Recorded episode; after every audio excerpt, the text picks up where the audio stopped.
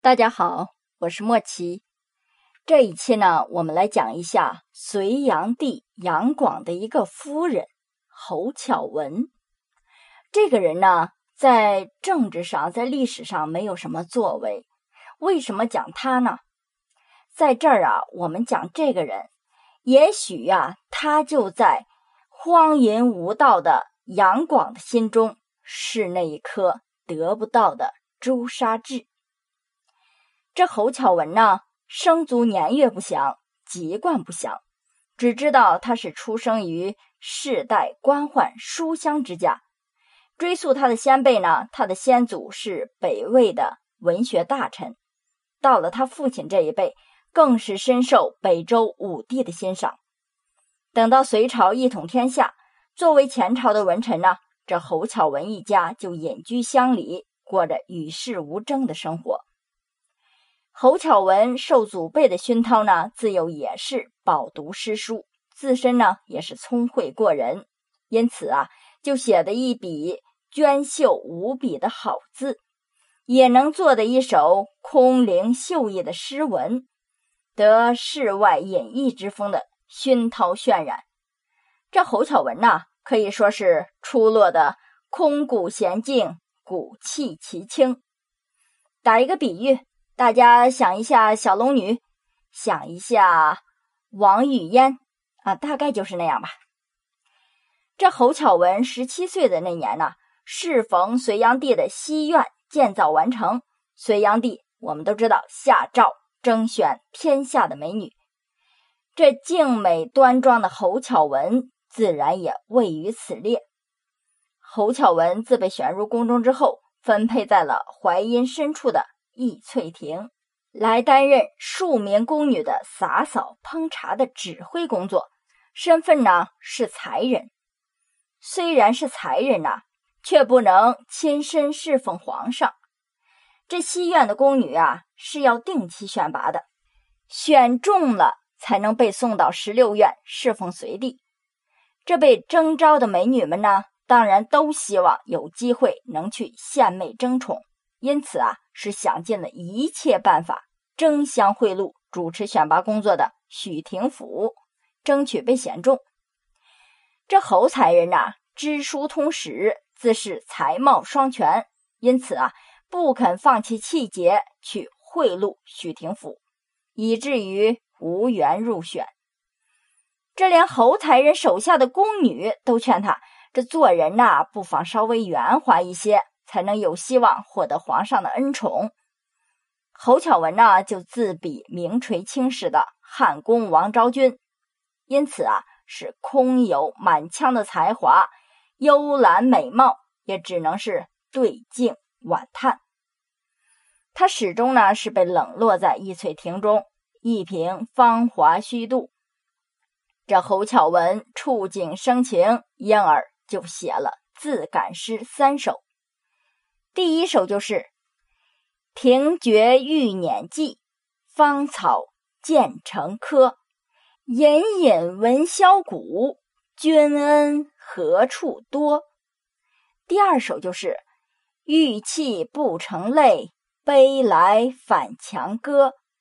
庭花方烂漫，无计奈春和。”第三首呢，就是“春阳正无际。”独步亦如何？不闻闲花草，反成雨露多。这三首诗啊，充分的介绍了他当时的一种境况，特别凄凉悲惨。听着隔壁墙的皇上那么多的恩宠，只可惜他无可奈何。这样长门五载未见君王啊！隋炀帝的晚年，我们都知道荒淫无度，他左拥右抱十六院夫人，更不用说各夫人名下还有那些随时准备着凭借一夜之欢而富贵满天下的侍女，再加上贵妃、淑妃、德妃等三夫人，以及九嫔、二十七侍妇、八十一御妻等等一百二十四个妻妾之外，还有数千名宫女充斥着后宫。这些从天下各地搜罗而来的女子啊，是一个个艳美无比呀。为了得到皇上的宠幸，这些嫔妃是无所不用其极，媚骨横生，勾心斗角啊。自视清高的侯巧文呢，很明显并不适合于在这样的环境下同各路美女公平竞争。就这样被选入随宫西院已经五年了，不但没有蒙。隋炀帝的宠幸，甚至连隋炀帝杨广的影子也没有见到。他耳中听到的呀，是西苑夜夜笙歌；闻到的呢，是隔墙西域进贡的胭脂香粉。日复一日，年复一年呐，独居在清冷的易翠亭畔的宫舍之中，遥望着十六院的繁花似锦。想到自己孤零零的打发着寂寞无奈的时光，这使得侯彩人呐那颗脆弱敏感的心呐是受尽了煎熬。这侯彩人貌美如花，才貌双全呐，选进了宫中，皇帝无缘侍奉，自然呢也就没有爱情的抚慰；远离家人，自然也就没有亲情的呵护。宫女们呢勾心斗角。更谈不上友情能够相伴左右了。大家想想，这样一个有着锦绣才情又极富柔情的青春女子，实在是看不到生活的希望啊！侯巧文的心呢，就渐渐的枯萎。与其在寂寞深宫中苦挨凄清的岁月，不如一死，以示自己的不甘和遗憾。绝望之中呢？他就挥笔和泪写下了他最后的两首诗：“悬泊珠梁上，肝肠如沸汤。毅然就死地，从此归冥乡。密洞房仙会，雕窗锁玉人。毛君真可录，不及写昭君。”这样一介才女的清高，不愿意明珠暗投的委屈。一并都写入了诗中，直到临死一刻，他仍然保持着一份骄傲。杨广这一天呢，和往常一样，百无聊赖。于是啊，与一群穿红着绿的嫔妃在十六院玩着剪彩为花的游戏。他在花丛中呢，依旧是赏花把酒，左右美人在怀呀。虽然美色万千。杨广就渐渐觉得呀，不免千人一面，个个呢都争相邀宠，不免觉得都没有意思了，乏味了。于是，在醉意朦胧中啊，突然见一个小太监匆忙路过，也不知是怎么的，突然呐，杨广兴之所至，把这个小太监找来一问，原来呀是一个秀女自尽了，手里呢还拿着侯夫人写的锦囊小诗。这隋炀帝突然就来了兴致了，打开一看，三言两语却能看见他的委屈和大气。这么一个女子，怎么就没有早点发现呢？就和汉皇当初看到王昭君时那个可惜可叹的心情，估计是一样的。于是杨广啊，就急匆匆的移驾到易翠亭。当杨广缓缓地推开西院虚掩的大门，殿外呢，偶尔有几声鸟叫，却只是显得更为的萧条。看得出来呀，这里几年以来都是人丁稀少，景色荒凉的。曾经的百花争艳，如今只剩下了一丛芙蓉花，寂寞的绽放。西院门开。殿堂之中，却见三尺白绫，那如花红颜早已经是香消玉殒。面对着的呢，却是一具冰冷的尸体。看到这个女子有面如桃花，这隋炀帝啊就不禁怒从中来。这样的佳人，才貌并重，却没有享受片刻的荣光，便已经香消玉殒了。想来呀。他不禁心头一阵大怒啊，所以就立刻下令处死了招选才女的宦官许廷甫，同时呢，追赠这名女子为四品夫人，地位与十六院妃嫔并列。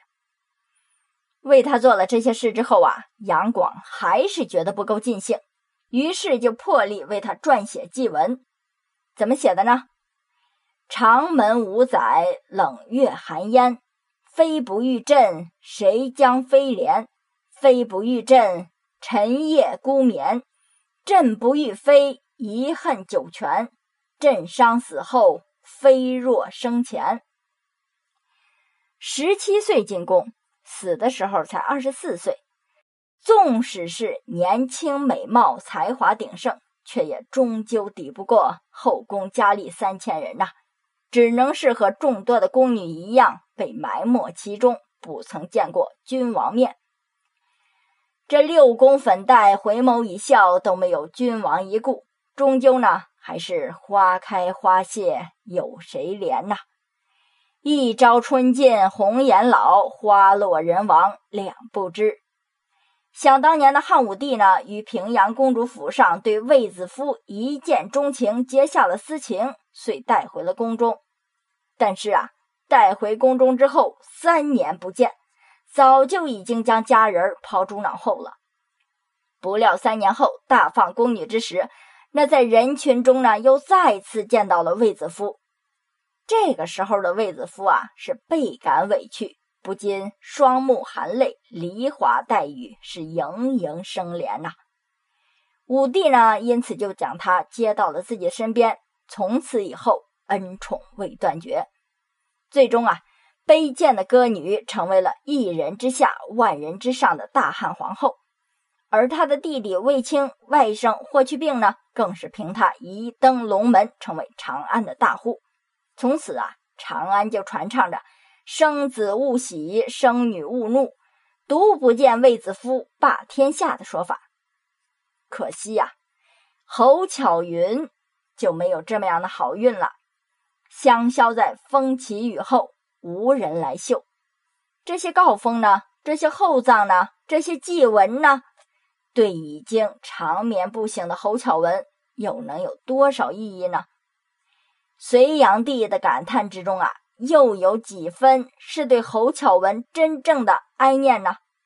更多的呀，恐怕还是为他自己不能发现和销售这样一位才貌双全的美人儿而后悔吧。